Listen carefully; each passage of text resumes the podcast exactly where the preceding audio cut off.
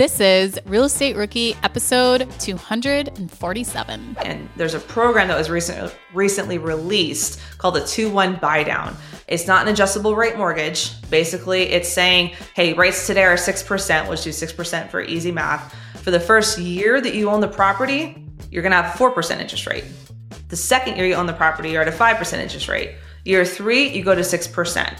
There's no prepayment penalty and it's not an adjustable rate where you're subject to the market rate at that time. So in three years, if rates are 10%, 11%, 12%, we can't fathom that, right? But rates have been there. my name is Ashley Kerr, and I'm here with my co host, Tony Robinson. And welcome to the Real Estate Rookie Podcast, where every week, twice a week, we bring you the inspiration, motivation, and stories you need to hear to kickstart your investing journey. And I want to start off today's episode by shouting out Nick Halden5621, who left us a five star review on Apple Podcasts. Nick said, I recently started listening to podcasts and I really like the way both of you conduct the show, the way you ask questions, the way you share your experiences. It really gives a lot of insight and knowledge to someone like me who is planning to buy his first investment property. Keep up the good work. Nick Halden, we appreciate you, brother. And if you're listening to the show and you have not yet left us an honest rating and review, please do on Apple, Spotify, whatever platform it is you're listening to. Uh, the more reviews we get, more folks we can help, and helping folks is what we do around here. Isn't that isn't that right, Ashley? Yes, it is. And speaking of all of our wonderful listeners, especially the ones that leave us five star reviews, we are going to be in Denver on February 23rd with almost all of the podcast hosts from every Bigger Pockets podcast. And we're going to be having a meetup in Denver. So make sure you guys go to biggerpockets.com slash events to check out um, what we have in store for you in Denver. And if you guys want us to come to your city, send a DM to the Bigger Pockets Instagram account or to myself or Tony at Wealth from Rentals or at Tony J. Robinson and let us know uh, where you guys want us to come. Remember when you had to pay to get a lead's phone number? It was like the dark ages until Deal Machine made skip tracing a thing of the past. Now, with your Deal Machine plan, you'll get unlimited access to phone numbers and contact information for no extra cost. That's right, get high quality, reliable information trusted by leading financial institutions, all fully compliant with the federal Do Not Call list. Explore over 150 data points, including age, gender, marital status, occupation, and a ton more. Trust me, this is the data you need for off market deals. With new filters, people flags, and color coded phone numbers, lead management just got a ton easier. Ready to step up your investing game? Sign up for a Deal Machine plan today and gain immediate access to this unlimited treasure trove of contact information and phone numbers. Just head to dealmachine.com/bp. Transform your lead generation and deal making strategies with Deal Machine. Sign up today and start exploring the unlimited possibilities at DealMachine.com/bp. Rookies, 2024 is the year to start protecting your rental properties with an LLC. But you don't have to do all the paperwork and filing yourself. Corporate Direct is your professional and affordable option for getting your LLC done right. They handle the state filings, draft your operating agreement, and act as your registered agent. They'll even help you comply with the Corporate Transparency Act a new federal disclosure law affecting every real estate investor. Corporate Direct is a family business founded by attorney, author, and rich dad advisor Garrett Sutton over 35 years ago. Now, his son Ted is a licensed attorney working with him. Together, they've helped thousands of real estate investors form and maintain their LLCs and protect their assets. If you're trying to build a real estate portfolio, do not skip the LLC. Head over to corporatedirect.com slash biggerpockets to schedule a free 15-minute consultation with an incorporating specialist. Mention Real Estate Rookie and get a $100 discount on your formation. That's corporatedirect.com slash biggerpockets. We know, and you all know, why it's super important that good tenant screening is absolutely critical to your management process. Luckily, RentRedi, the comprehensive property management software, has a new feature that makes tenant screening a complete breeze. In addition to TransUnion certified tenant screening, RentRedi now offers proof of income verification. So, RentRedi's automatic tenant proof of income verification ensures an in depth check of each applicant's financial stability and earnings. With Plaid certified tenant income and asset reports, you can see a potential tenant's income summary and total earnings by month. It's time to say goodbye to that whole gut check tenant screening and feel confident renting out your property with RentRedi. Now, RentRedi is included in your pro membership at Bigger Pockets. If you're not a pro, they're offering the six month plan for only $1. Visit rentredi.com. That's R E N T R E D I.com and use the code BP Investor. That's BP, like Bigger Pockets, Investor for six months of RentRedi for only $1. Well, today we've got an amazing episode. We have someone who's uh, somewhat connected to the Bigger Pockets ecosystem. We got Lindsay Iskierka, and uh, she works with David Greene. Some of you guys may know that name from the other uh, Bigger Pockets real estate podcast. Uh, but Lindsay comes on, and she's just like a, a wealth of knowledge both as an investor and as an agent. And we talk about both sides of that uh, that equation as we go through the episode. Yeah, some of my favorite lessons and takeaway from this episode are talking about different markets uh, 1031 exchanges, and then also the current market, which we had this drastic change from high housing pricing, low interest rates, and now it has shifted to high interest rates and lower prices. And Lindsay, I think, explains why this actually can be an advantage to you as an investor and just a a buyer in this market today. Lindsay, welcome to the show. Thank you so much for joining us. Can you start off telling us a little bit about yourself and how you got started in real estate? Yeah, happy to. And first off, thank you for having me. It's it's a pleasure to to finally talk to you guys and uh, connect here. So, my name is Lindsay Iskierka, and I've been in real estate since 2015.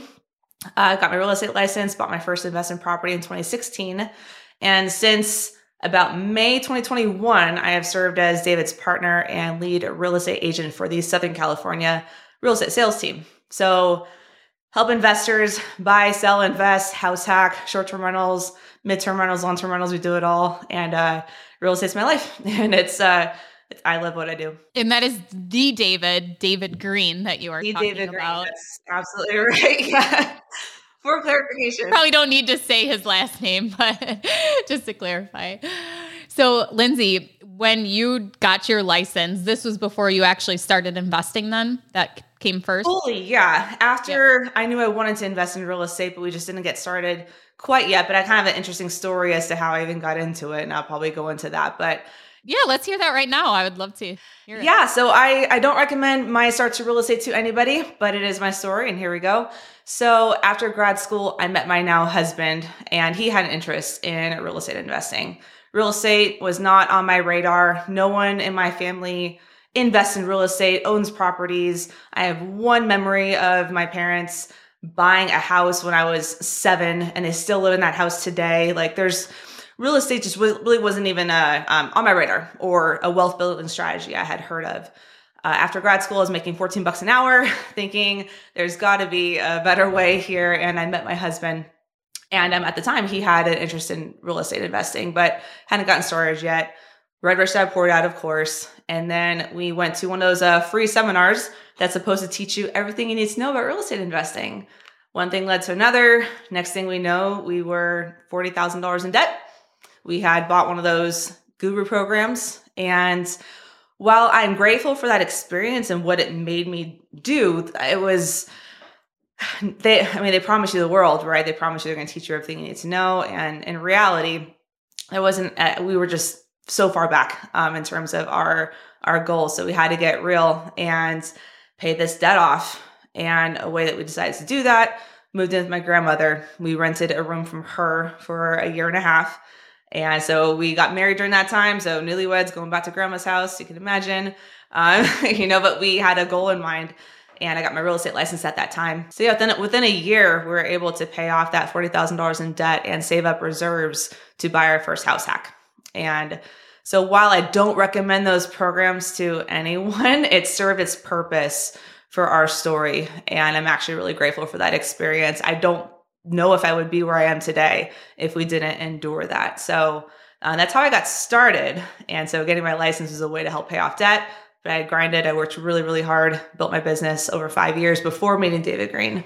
And um, So that was how we got started. Yeah. So Lindsay, first, thanks you for sharing the you know the the hard part of your journey in, in terms of getting started, and uh, it, a similar thing in, in, my journey as well, where my partner and I we spent not quite forty thousand, we spent twenty thousand dollars on a like a, a program like that.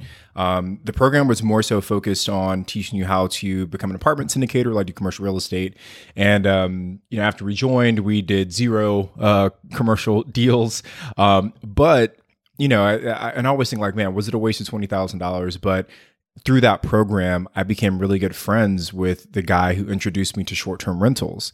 And it's like, had I not done that program, would I have found this asset class? Would our portfolio be where we're at today? Would I even be on this podcast? So it's like, I don't know, like, even though it's always like, you know, super crappy to have to go through those situations, it's like if you can find that silver lining and use that as your motivation to keep going forward, and there's, there's maybe still some value in that. So I just want to know, like, what's, how did you not get discouraged right? You you you invested all this money you had these big dreams of everything that was going to happen didn't turn out the way you wanted to you moved back in with your grandparents like it, it's almost like a worst case scenario. So how did you even with all that happened stay motivated to continue moving forward and, and really still take your start in real estate investing? Really good question.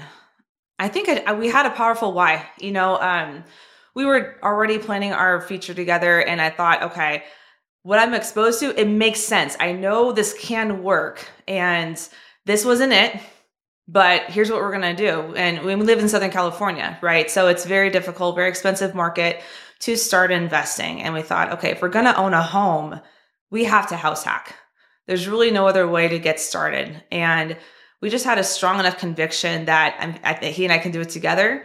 This program wasn't what we hoped it would be, but kind of like you said, I did end up having some relationships with people that I don't know if I would have um, if I didn't go through that program. And opportunities came from there, and it it gave me it gave me hope that there's a better way. Um, and I just I knew this could work, and I just hadn't found it yet. So put my head down. I realized, and, and I fell I fell in love with real estate. That was another thing too. I I, I loved it, and that that love only grew stronger as I saw uh, the potential for it. So I knew the path that we were going on before was not the right path. And okay, we hit a speed bump here, but what can I learn from this? I would argue that also is what makes a successful investor, right? You know, because you're going to make bad choices. You're going to make, you know, bad decisions or you're going to have to pivot and say, okay, that didn't work. Now what? But you can always find the lesson and the blessing in everything. So we are blessed that we also were put in a position as a newer couple to have conversations about money right? We mm-hmm. had to have real talks about how we're going to pay off this debt.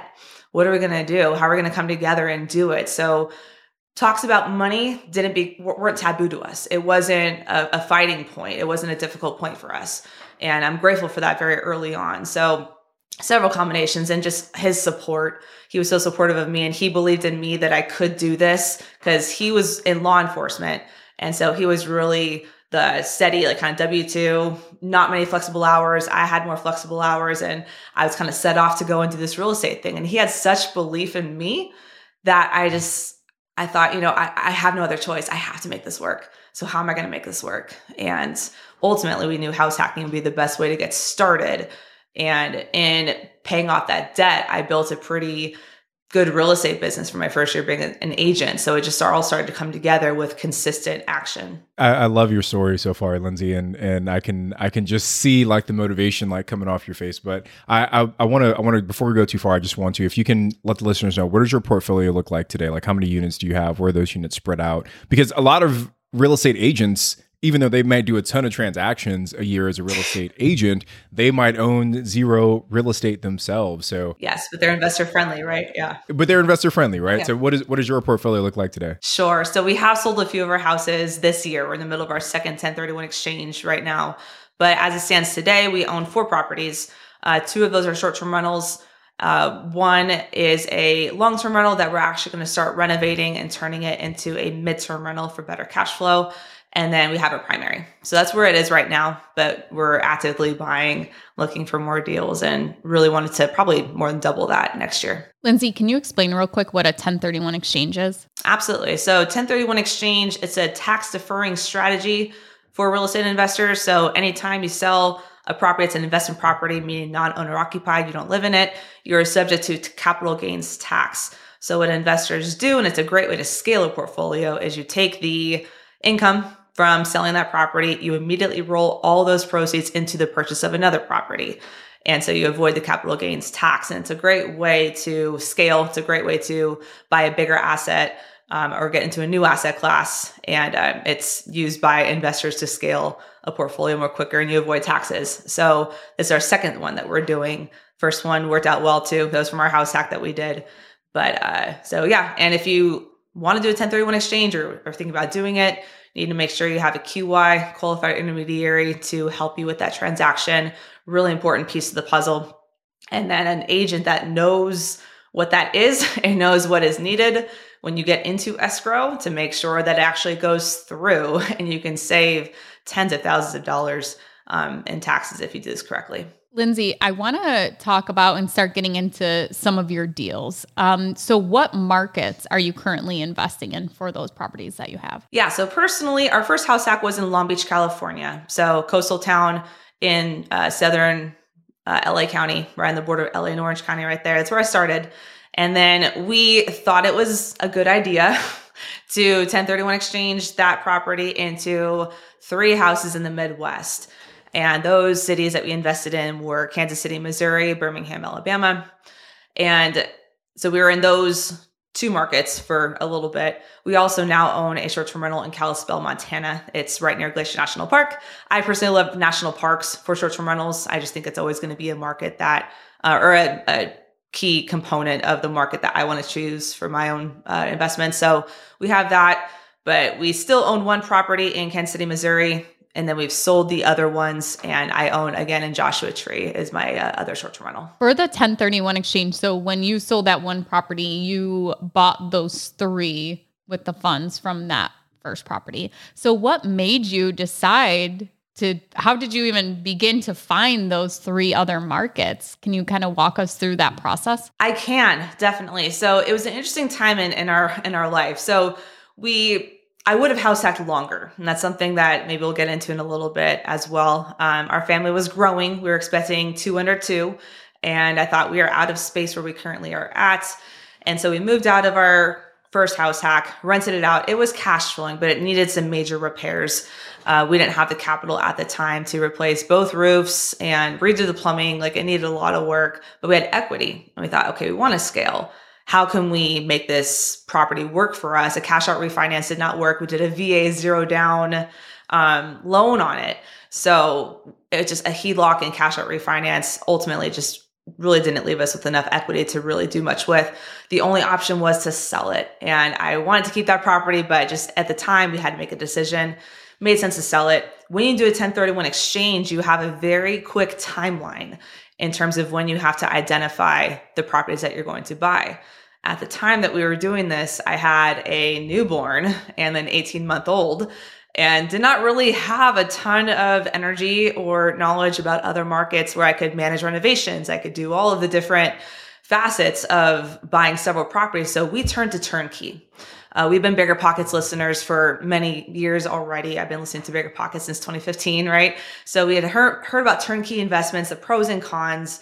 At that time, turnkey properties made the most sense for us in that life stage. We were able to see the properties on a spreadsheet and say, okay, where's the best ROI? What are the best neighborhoods that are available that we can identify within that 45 day period to meet the goal that we had to have for the 1031 exchange to go through? So, not to get too complicated with 1031 exchanges, you have to meet a certain uh, property value limit, and you also have to reach a proper loan amount limit. So, to all the pieces of the puzzle uh, made it so that we were um, looking at turnkey properties and what available inventory they had for us to meet those requirements. We chose Kansas City, Missouri because my husband's sister actually was in medical school in Kansas City, Missouri, and she was able to tell us in those like suburbs of Kansas City where the better areas were. Um, she said, Oh, you want to go over here, go over here, avoid this area. I thought, great. And then Birmingham, Alabama actually had some really great ROIs according to like the spreadsheet. We're looking at it. It was right next to downtown Birmingham. That was the best performing property that we had. So it was kind of on a, a whim. We knew we wanted Kansas City out of the choices that we had based on the boots on the ground um, knowledge that we had access to. But other than that, it was kind of just this'll work, this'll work. We have to we have we have to choose the markets. Lindsay, I, I just want to circle back really quickly on on that decision you made about refinancing versus selling the property. You said that doing a refinance, you wouldn't be able to tap into all of the equity. Can you can you just elaborate on, on what you mean by that? Like why can't you access all of the, the equity in a cash out refinance? Yeah, so we were gonna do a cash out refinance. We could only pull out 70% of the LTV. At the time we had about or that's loan to value. So we had bought the property for 750 in 2016 by the time it hit like 2018, early 2019, it was worth 950. So we had 200,000 in equity. And if we're gonna do a cash out refinance, after doing all the math, we were only left with like $65, $70,000 that we could actually put towards a purchase of another property because we put zero down. So when you have equity, it's like you have to also think about how much did I put into the deal? And with this one, since we didn't have any, it really ate away at that. Plus, um, yeah, so we were doing the math. It just it didn't make sense for us to let this property go, um, and, and, we really couldn't um, do much more to it. So, and we kind of had some hard tenants that gave us the uh, idea that let's just let's just kind of get rid of this one. It served its purpose. Let's move on. So if we were refinanced, if we had wonderful tenants, it might have been a different story. But still, the the money that we had access to after the refinance was not enough for us to feel like we could fix up the property to hold on to it long term and to scale. Yeah, that did. I think that was a great explanation because I think we get a lot of questions like that, and we see people post in the Real Estate Rookie Facebook group as to here are the t- my two options. Which one should I do? And I think you did the thing that everybody should take away from this is you ran the numbers on both. Like what's going to the outcome if you go either path what are you going to be left with? So, you know, if you are going to, you know, say you have this amount of capital available, are you going to put it all into one house? Are you going to spread it out over several houses? We'll use those scenarios and run the numbers and what's it going to look like in a year? What's it going to look like in five years? And that's what you did with either refinancing or selling. And you looked what capital do you have left and what can you do with it? So I think that was a perfect example of how running the numbers and just kind of doing that analysis on those scenarios instead of just like any mini miny mo catch a tiger by the toe. I'm gonna right. go refinance we had to. Kind of funny thing too is this is something to note is that at that time we wondered if we were at the top of the market. We had $200000 in equity as new investors. That was pretty attractive you know and we thought gosh what if the what if the values do go down? This is like you know 2018 early 2019 pre-pandemic. We thought we were at the top of the market or there was chatter about that so I had to take that into consideration. If we don't sell it and I refinance, you know, well, can we make these repairs in the property, have it still cash flow? Because we had a great interest rate and rates were up at that point. You know, so can we make this work? And ultimately it just didn't. And we thought, you know, hey, we, we have to make a move here. Here are the options that we have. So we, we at least made a move. And I think that's something I really want the rookies on here to pay attention to is taking action, even if it's not the absolute best action, it's better than than not taking any action at all right? I think people are so afraid of making a mistake and that's inevitable. You're going to make some mistakes and that's okay but the important point is to take consistent action with the available information that you have at hand with your trusted team your advisors and you know move the needle forward however that may look in that situation. You hit it right on lindsay that you know so focused on making the right decision but sometimes either deci- decision can work out for you. Yeah. Don't get so focused on maximizing the cash flow. That's why there's more deals to be done, especially your first deal. Don't waste time actually taking action by you know getting into that analysis paralysis of what's the best way to do this. I want to maximize and pinch every single penny but just getting started that's going to give you the momentum to go and give more deals and that's going to end up giving you a better return starting now than waiting you know until you finally decided this is the route you're going to take so. Now you can no longer afford that property. Yeah another great point because you waited too long and how you were talking about the the market how you were thinking maybe it's the top of the market we should sell it now too is something if you went and refinanced and you pulled out that equity and then all of a sudden values did drop but something comes up where now you do have to exit the property and now it's not worth what you had drawn out in equity too. So there's always that risk and that's something you know you guys did a great job of kind of foreseeing if those things were to happen along with running the numbers too. Thank you for that.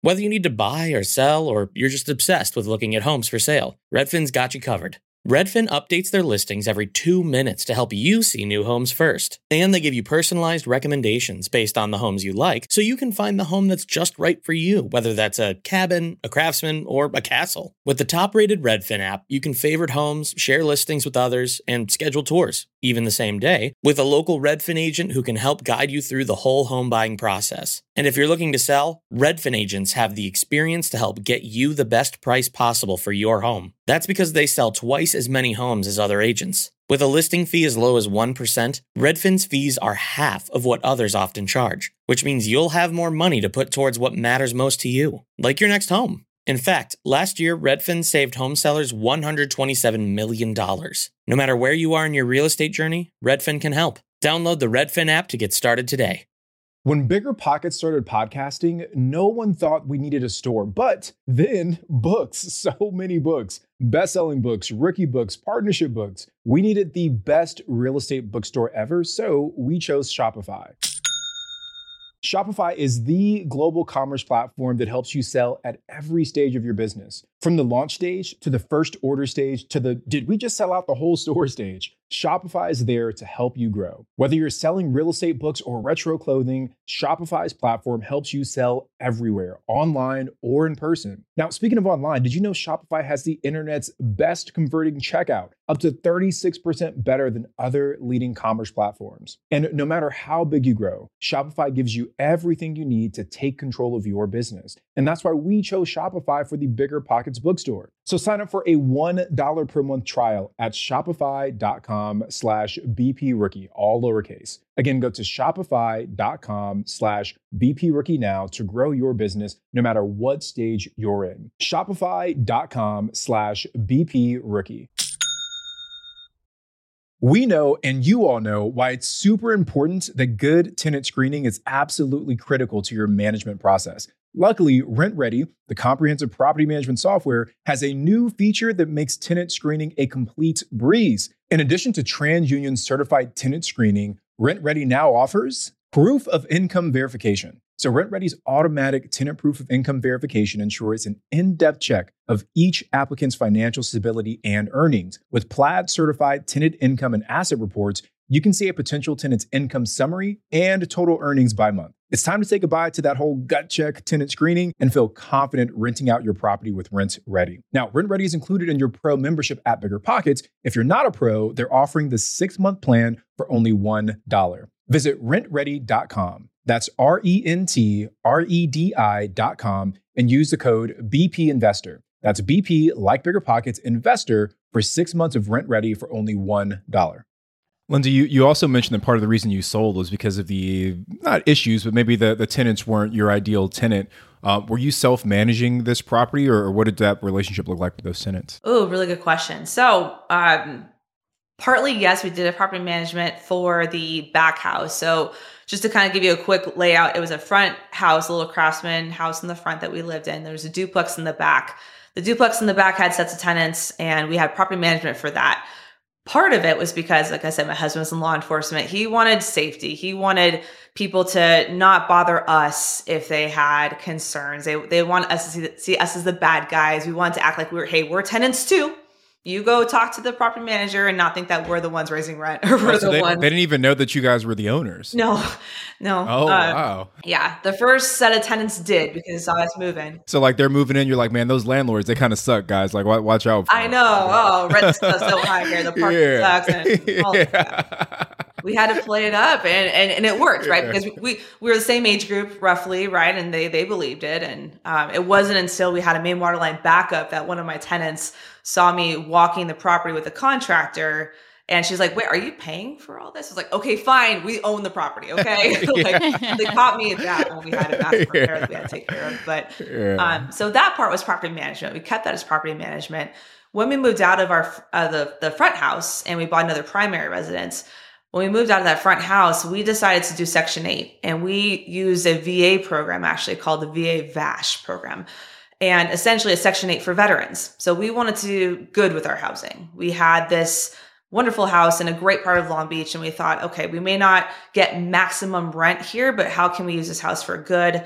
So we put a, um, a, a, military family in there where they were trying to go through school. They couldn't really afford rent in the area. And so that made us feel good by putting um, uh, military housing. Uh, providing housing for veterans, which is very close to, to us. My husband's a veteran too. Obviously, we used a VA loan. So uh, we wanted to do good with the house that we had. So we did that, but things just kind of turned a little sideways with some of our tenants. Um, and it's okay. We learned lessons, but they were not that ideal. I think this is the first time anybody's ever talked about this program. Can you maybe explain it a little more? Yeah. Yeah, it's a wonderful program. I'm so glad we found it.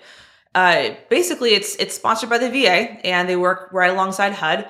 And essentially, it works just like Section Eight. Your unit is valued by the zip code and number of bedrooms, just like Section Eight is and it's given a market value for that area and it goes up little by little every year. So you get the benefits of Section 8 where you do have guaranteed income coming in, which is really nice is that during COVID, should any uh, tenants not be able to pay their part of the rent, HUD stepped in and paid the full rent amount, which was kind of nice. So um, we didn't run into that issue, but it was just another perk uh, of that program. So you have guaranteed income and you get to choose kind of the background that you're comfortable with.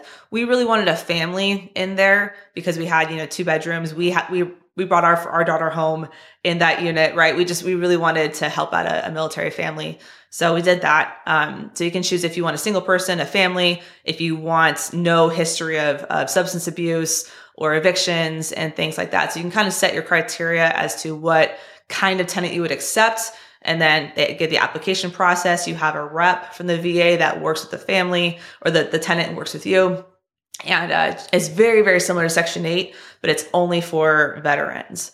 So it was a great program. What was it like for you as the landlord to get added into that VA VASH program? Was it a long process? Was it like pretty quick and easy? Like what was the vetting process for you to get onboarded? Probably depends on your perception of easy and quick versus difficult. um, it wasn't bad. It wasn't bad. The property had to uh, meet certain criteria for inspections, right? But we took great care of that property. We had renovated it during the time that we lived there. And we, um, yeah, it wasn't that long. Maybe it took six to eight weeks, I want to say, for our application and uh, inspections to be done. So it did sit vacant for a little bit, and that was okay. But it felt good to know that we were going to do, like I said, we, we really want to do good with the property that we had. So, um, yeah, six to eight weeks, I want to say, with inspections and everything. And then we got tenants in there um, pretty quickly after that. So it wasn't very quick. Uh, it wasn't super easy. There were a lot of trips back and forth to the HUD office. So if things like that stress you out, just be prepared for that.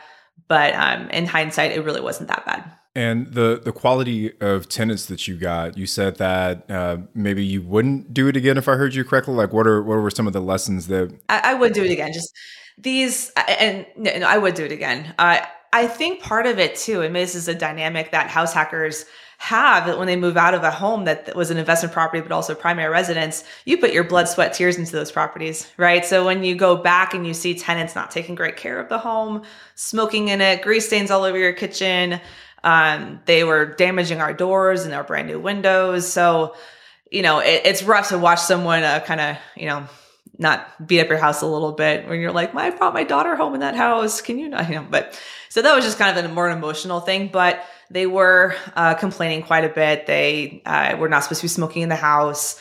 They would blame everybody for you know certain problems, and they called us certain names when things didn't go their way. So um, I would do the program again. Just at that time, the tenants were stressing us out. Lindsay, when you did that program, did they pre-screen these people for you, and then you did you do any additional screening on top of that too? They did pre-screen the tenants to make sure it fit the criteria that we wanted, and then they presented their application to us, and we can approve it or deny it. We, if I recall, we weren't able to meet them like in person. Um, but we could deny their application if we wanted to at that time. It may has it's, it's may changed since then, but at that time we were able to approve or deny them as tenants um, as it came through. Well, thank you for introducing us to VASH, Lindsay. I'd, I'd never heard of that. Ashley had never heard of that. And, you know, part of the reason this show is so cool is because Ashley and I can learn new things and selfishly take them into our home business. But obviously, so many folks in the Rookie audience are going to benefit from hearing about this program as well. So um, I want to transition just a little bit because you you are in a unique, uh, I think, viewpoint or vantage point as opposed to most of our guests because not only are you a real estate investor, but you also see a ton of volume as a real estate agent. And there's been so much uncertainty this year um, around whether or not people should get started in real estate investing, right? If I'm someone that's sitting on the sidelines that has zero deals, is now the right time to buy. You have there was a bunch of price competition earlier in the year, and then as that slowed down, you saw interest rates climb super super fast. So, from your perspective as both uh, an investor and as an agent, what are your thoughts on whether or not right now is a good time for new investors to get started? Really good question. Of course, this is a common conversation that we're having. It goes back to what's more important to you, right? So we had people, like you said, there was prices getting bid up through the roof, right? It was so hard to get an offer accepted. People held off. Okay, once interest rates started going up, prices came down, competition ceased, but people are holding off because now interest rates are too high. The fact of the matter is, we're never going to have the perfect storm of a market where interest rates are low or good, prices are stable, there's less competition, you have negotiating power, something has to give. So, the wonderful thing about real estate investing is that it comes back down to the fundamentals. Does a deal work today? Yes or no? What's great and advantage about people who do want to get started or continue their portfolio in today's market, they're forced to underwrite the deal better. People could get away with buying not such great deals earlier this year and in 2020 because they were kind of saved by low interest rates and by prices going up, right? They're just grateful they got a deal because it was so hard to lock one in. Today, you really have to make sure that the underwriting is solid, that the uh, monthly payment, that the cash flow, that whatever metric you're tracking makes sense with today's interest rates. If rates go down, fantastic, you'll refinance. You won't now you won't then be having to jump into the market when everyone else is now going to jump back into the market. Because then if rates drop I, I, ask clients this all the time. Okay well, if rates drop what do you think is going to happen? Oh maybe prices will go back up. Yeah exactly and then we're going to be right back to you complaining that prices are too high it's too competitive and you want to wait till it cools off it's cooled off so you have to decide what makes more sense for you and what i think is great is that if you lock in a property at today's interest rates it can only get better right? Because if rates drop, you'll refinance. If you bought when rates were 3%, 2.5%, if you need to refinance right now for whatever reason, you probably can't afford that mortgage payment. And you're kind of stuck with that, right? And maybe the property's lost value right now already. And now you can't sell that in scale. So I think you're actually more at a better advantage right now than people were eight months ago, nine months ago, because that market is is gone.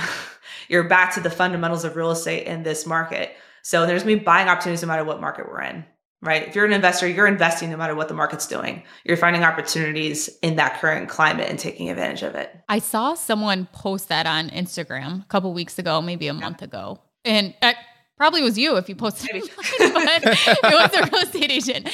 And it was, and it was seriously like hit me like, oh my gosh, that is so true is your whatever you pay for a property, you're stuck with owing that dollar amount. Yes. You owe that. So if you're paying $300,000 no matter what the interest rate is, you're going to have to pay that at some point or sell the property and cover it, but that debt or that cash has to be provided to pay for that property. But if you get that interest rate, that can change. You can change that interest rate. So whether, you know, rates drop and you go and refinance, you find a private money lender or you do something, you do creative financing, things like that. But it just like really it was kind of like an eye-opening thing for me is yeah, you're you're paying a lot. You can pay a lot less now and then especially if you're holding the property you know, a couple years down the road or however long down the road when rates do drop is going and refinancing and you're going to be a lot better off because you purchased that that that lower price. Um, so I am so glad we touched on that because I think that is such a a valuable tool lesson like that everybody can learn from this is that yeah the the market was hot it's cooling off and interest rates are high but how long do you and that's the thing nobody can predict is how long do you have to cover that high mortgage payment until rates do drop and don't buy it if you can't and, and yeah, buy yeah. it if you can't afford it right now. Yeah. right. And we're also getting the sellers to buy down the interest rate. We're negotiating killer deals right now. I just negotiated a 2 1 buy down. We got $50,000 in credits.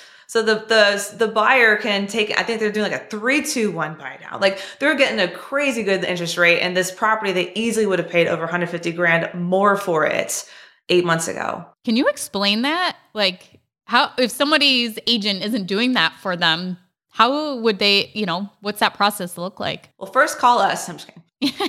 but you know, but honest, honestly, so basically, it's a lot more likely because sellers are very fearful right now that they just want their house sold. Um, and so they are willing to, you'll see some marketing says like seller willing to buy down interest rate. But if they don't, then you can find a way for the buyer essentially to get their interest rate buy down paid for by the seller.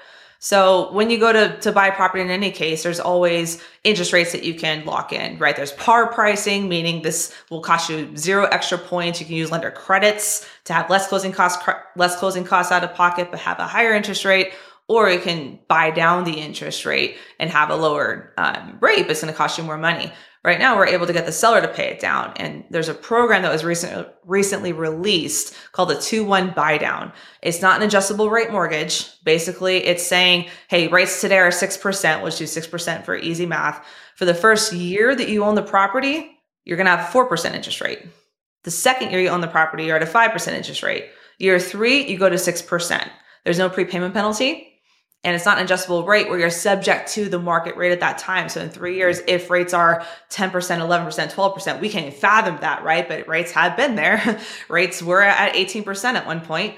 Um, but so it's not an adjustable rate mortgage, but you are essentially having the seller pay the interest up front for you to have a lower interest rate for the first two years that you own the property. Really powerful, right? So you have to qualify for the loan at today's interest rates. It's not a way for the buyer to be able to buy more or qualify for it, which I think is a really important point to distinguish. It's not like, oh, I can afford this at 4% interest rate if we get the 2 1 buy down. No, you have to qualify for the loan at today's interest rates. You have the benefit of having a lower mortgage payment because you have a lower interest rate the first uh, two years that you own the property. So it's great for short term rental owners because this only works for primary home buyers and second home loans. So if you're doing a second home loan for a short term rental, you essentially can have two years of a lower interest rate, right? Paid for by the seller again. And you can kind of withstand any maybe kind of uh, you know, if we have a downturn or market slows a little bit, you got your listing up and running, you, you can probably improve your cash flow for the first couple years you own the property by having this uh, program. So we're getting this paid for by the seller and we're getting a lower price than list price. A list price is no longer a starting bid. List price is a suggestion now. And we're saying, okay, is there a number that you have to hit to make this deal work for you? Let's offer that. Let's not be offensive, but let's you know, let's let's see what they come back with. And now we have healthy negotiations going on again. Like I love this market because we have negotiations. Both buyer and seller have to compromise and you know give a little bit. No one's really having the full advantage right now, which I think it means a healthy market. Lindsay, how much does that buy down typically cost? Do you have you seen that it's I'm sure it probably varies from the lender, but is there like a typical percentage of the purchase price or how do what does that cost actually look like? Yeah, uh, typically what we're seeing, and I'm not a lender, uh, talk to Dave's lending team, uh, the one brokerage, they're fantastic at this. But typically we're seeing anywhere from like two and a half to 3% of the purchase price be enough for the 2 1 buy down. Hey, awesome. So it's hefty. Sometimes we'll work that into the sales price if it works, right? We'll tell the seller, hey, we're going to take a chunk of your profit for the uh, closing cost credit, but we're going to add that back into the uh, purchase price in some way to make it a win for everybody. It's amazing to me how creative you can actually get with just, you know, your regular on the market bank financing deals. I mean, you hear creative financing a lot, but that's usually off market, you know, seller financing, different things that are done with the creative financing, but there really are so many ways to get creative with traditional bank financing too. It's always great to hear it's fun and learn more about. Yeah, fun to do. Well, Lindsay, you you've been like a wealth of knowledge, um, and I've really enjoyed this conversation. But I would love to get us to our, our Rookie request line. That way, our, our listeners can kind of poke into that brain trust of yours and get some more information on, on how that can keep moving. So, um, awesome. So, if you guys are listening, you want to get your question featured on the Real Estate Rookie podcast, give us a call at eight eight eight five Rookie. And if the question is a good one, we just might use it on the episode. So, Lindsay, are you ready for today's question? I'm ready. All right, awesome. So today's question comes from Schmidt, just a first name, like Oprah. Um, I can't find a deal anywhere. I do live in North Carolina, probably one of the hottest markets. I guess my question is how should I start? Should I try to get a condo that is overpriced and has an HOA restriction on renting and just start there so I can start building equity and then move forward once the market cools off in a couple of years? Um, I'm 30, so I want to get started sooner rather than later. But also, my question is do you guys think I should up and move? I work remote, so I can move to a rural town that has an up and coming market and start somewhere with lower uh, prices. I have funding, I've been saving for years, but my comfortability is extremely low. I do plan a house hack and would love to hear your response. So, what's your what's your advice, Lindsay, for for Schmidt? This is a great question, and immediately halfway through the question, as it was going on, I'm thinking you need to be able to make some adjustments and sacrifice. So, I love that he is open to moving. Um, I don't know if you necessarily have to. I think it's going to depend upon what he thinks is going to be a better quote unquote deal for him. Is he looking for cash flow when he turns this into a rental, or is he looking to let this stop the bleeding of rent and scale with equity, build quicker? If it's equity position, then I would suggest uh, staying where he is and buying the condo that he feels is overpriced. You could probably get a good price right now. And if realtors are telling you that, you know, no, it's it's too hot, you might find, find another realtor, find a realtor that's a really good negotiator. Um, skills, guys, is going to be more important in this market than ever. You need to have someone representing you with the skills to get the negotiations done. So really be mindful of that as you're uh, searching for someone to help you. But if he's looking for equity, I would suggest staying where he is and find the best deal that he can. Suggest living in something that needs some work, add value to it over time. You know, don't be afraid to get your hands dirty. You don't have to live in the nicest and best unit in the best part of town. You want to live in a good part of town, have a unit that you can add value to over time that's going to maximize the equity potential. That will put you in a position to scale down the road, either be another house hack or um, you know, buying more rental properties or what have you.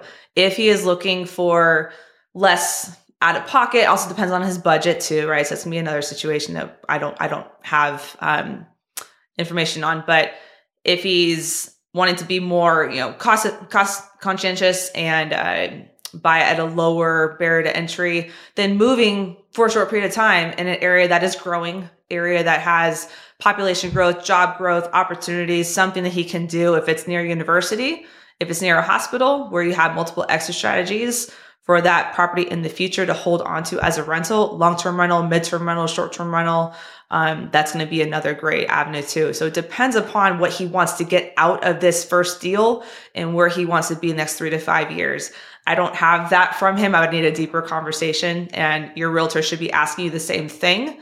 But I hope that at least gives him um, a bit more of an idea on which direction to go. But I love that he's open and not saying, "Oh, real estate doesn't work. I'm I'm going to keep on renting, and I'm just going to hold off until the market cools down or what or whatnot." I was just getting in now, negotiating a great deal and uh, just deciding what you want this deal to work and how you want it to work for you. And you know what? I do love the questions too, where somebody has options. Yes. Like what what can what's a better position you could be in than having different options? So um, yeah, congrats to Schmidt for wanting to get in started in real estate investing and having those options. So you'll uh, have to write for us um, in the Real Estate Rookie Facebook group and let us know what you end up doing.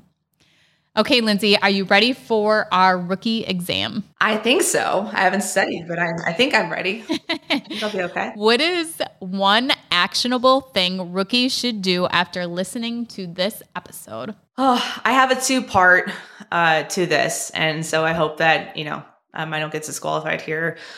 So, to part one of this, I want everyone to really take an honest inventory about where they're getting their information from there is such a hype of uh, spreading fear, spreading, you know, the, the headlines that elicit a response, and people are making decisions on their investing and their long term goals based on these headlines. And so I really, as, if someone's listening to you guys, if they're listening to Rookie BiggerPockets, they're involved in these kind of discussions. They're already a step ahead, which is great. But just be mindful of where you're getting your content from right now and who you're allowing to influence your decisions on investing.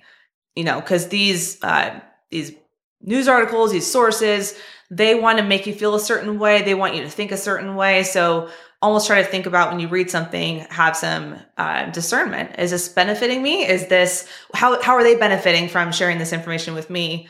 And you know, just making sure that you're not making any emotional decisions on your investing based on mass media. I think that's a, a, a, trap that I can see a lot of people who are nervous about getting started in investing falling into. I'm not saying don't be prepared, don't be well informed, but just really try to have some some discernment when you're deciding who you're going to allow to influence your decisions moving forward into 2023.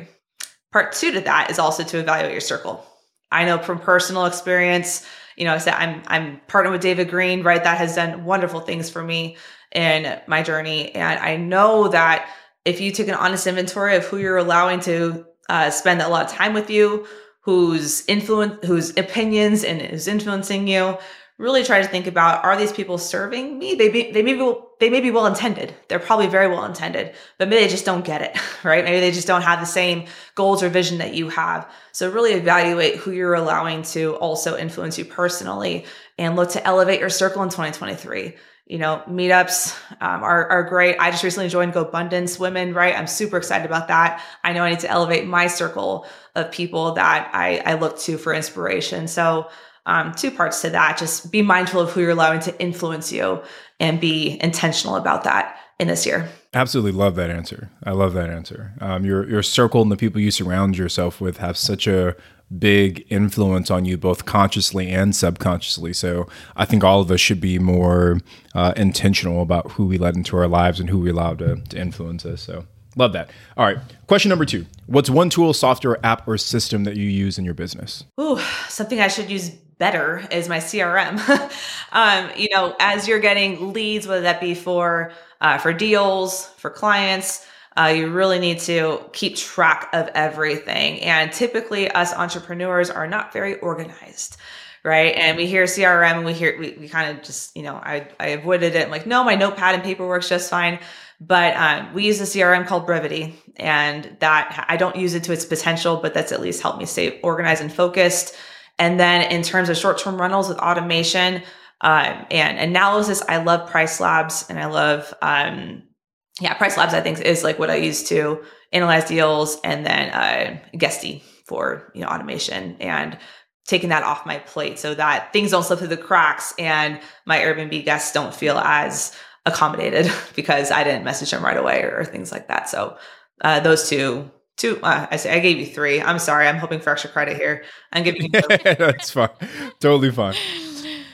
Lindsay, um, with your CRM, what are some things you track in it besides just the person's name and phone number? Um, I'm just curious because I uh, my birthday was a month ago, and I got a text message from this loan officer that I'm using that told me, "Happy birthday! I hope you have a great day." And I was just like, okay, this is super random. Is this something he tracks and texts all of his clients, or is I, I'm just his favorite client and he happened to see it was my birthday today on a loan document? Maybe send me a copy of that text and I can say if it's a template or not, right? um, all right. So, really good question. I track important milestones and I track what they tell me. If they tell me that they're going on vacation, if they tell me that they are, they have big goals to renovate the house that they're in or this is where they want to be in a year from now. Like i track what's important to them in the conversation. There's a note section for every call that you make to prospects or a client.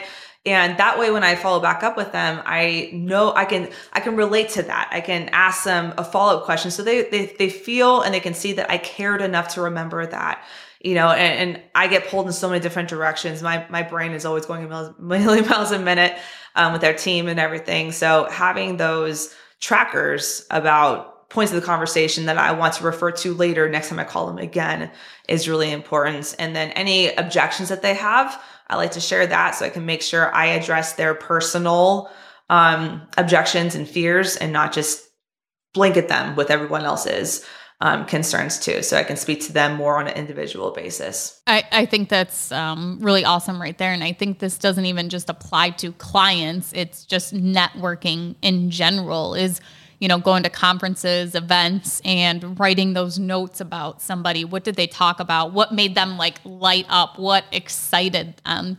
Um, so keeping track of those things so that when you do follow up with them or see them again, you know, you're going to be they're going to remember you because you remembered something about them too. And they're going to, rem- you know, it's going to make you stand out to them compared to somebody who's just, oh, hi, nice to see you again. Do you remember me from this conference? And then somebody else who's going, oh, you know, how did your daughter like that car she ended up buying or something like that? And or who are you looking to meet? I love asking people, who are you looking to meet? Who can I introduce you to? That is another great point. That connection. Yeah. being the connector. Mm-hmm. Yeah, the matchmaker. yes, absolutely. okay, so last question. Where do you plan on being in five years? I love and hate this question so much because if you told me five years ago I would be partnering with David Greene and running his big real estate team and having a portfolio, I'd be like, you're nuts, you're crazy, right? So I love this question, but I'm also like, I have no idea. so if I had to, to guess or like goals that I have for myself and our family, um, I want my real estate team to be thriving. We would love to, you know, hit 200 million every year. We're serving so many people. Our mission is to help everyone build wealth through real estate. Simple, right? So I really want to maximize that and uh, and grow and opportunities that come with that. Personally, for our portfolio, um, I want to get into other asset classes. I'd love to get into self storage. I'd love to get into other commercial spaces that um, are going to have more and more opportunity as things start continue to shift. And I'm open to receiving, you know, um, kind of leads or, or whatnot for those different ideas. I want to have a medium sized rental portfolio. You know, we're more simple. I don't want a huge portfolio. Like I, I'd rather have a handful of good performing properties and pivoting as necessary to keep that going. You know, I don't want to overcomplicate my life looking to simplify it, right? So I'd love to have a good handful, maybe 10 to 15 properties that are performing and performing well and now getting into more other into other types of businesses and commercial asset classes. And then i'd love to this is kind of silly and you guys might laugh but i would love to live on a farm. I want to buy land and we want to build like a forever home and i want to have you know the chickens and the goats and all the things and just a simple simple life. Um, i would love that. So if i can do that next five years and uh, teach my kids how to grow their own food and be self sustainable, I, I would love that. Well, I can't laugh because I live on a farm, so I'm jealous. I love that life. We just we just have, it's a very very working farm. We just have dairy cows. There's no chickens. There's no pigs. my nieces will sometimes raise a pig, and we keep them at our barn. But um, yeah, it's not the you know the hobby farm, I guess, where you have all the cool animals and things like that.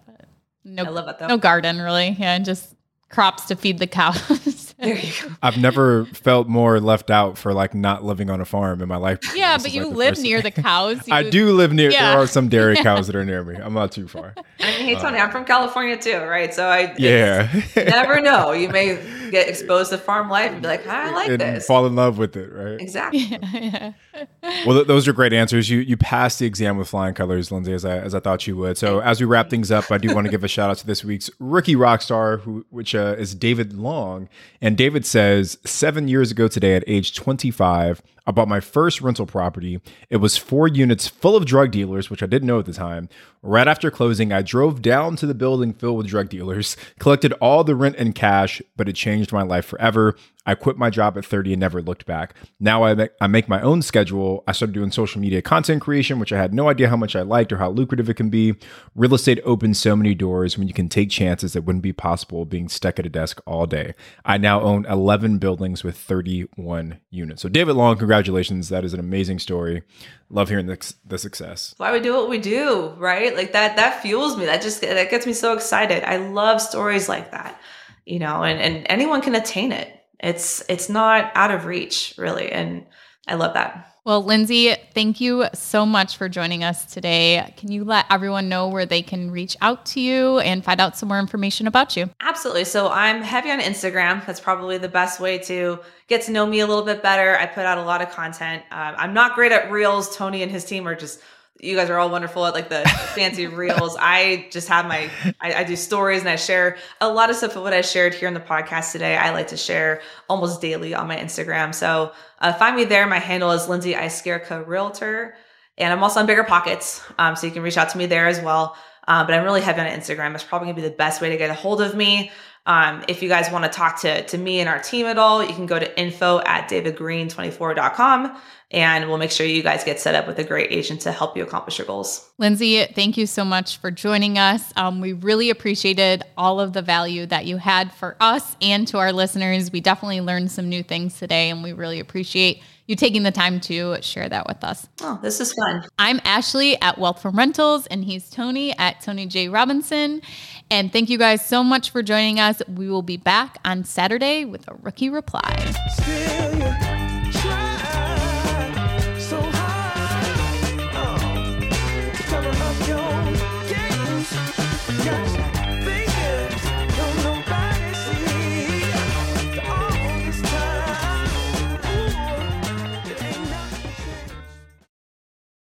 The market is changing and finding your way can be tricky. Rates shift, headlines whirl, but your goal hasn't changed. You want financial freedom. And the best investors know it's not about timing the market, it's about time in the market. If you're ready to get into the real estate investing game or take your game to the next level, finding an investor friendly agent is your next step. With BiggerPockets Agent Finder, you can find the right agent in minutes. Just head to biggerpockets.com slash deals enter a few details about what and where you want to buy, and boom, instantly match with an investor friendly agent who fits the bill. These local market experts can help you navigate the neighborhoods, analyze the numbers, and take action with confidence once and for all. There's free resources only available at biggerpockets.com slash deals. Get an agent, get the deal, and get closer to financial freedom at biggerpockets.com slash deals. That's biggerpockets.com slash deals to find your investor friendly agent today. The content of this podcast is for informational purposes only. Past performance is not indicative of future results, and all host and participant opinions are their own. Investment in any asset, real estate included, involves risk. Use your best judgment and consult with qualified advisors before investing. Only risk capital you can afford to lose. BiggerPockets LLC disclaims all liability for direct, indirect, consequential, or other damages arising from reliance upon information presented in this podcast.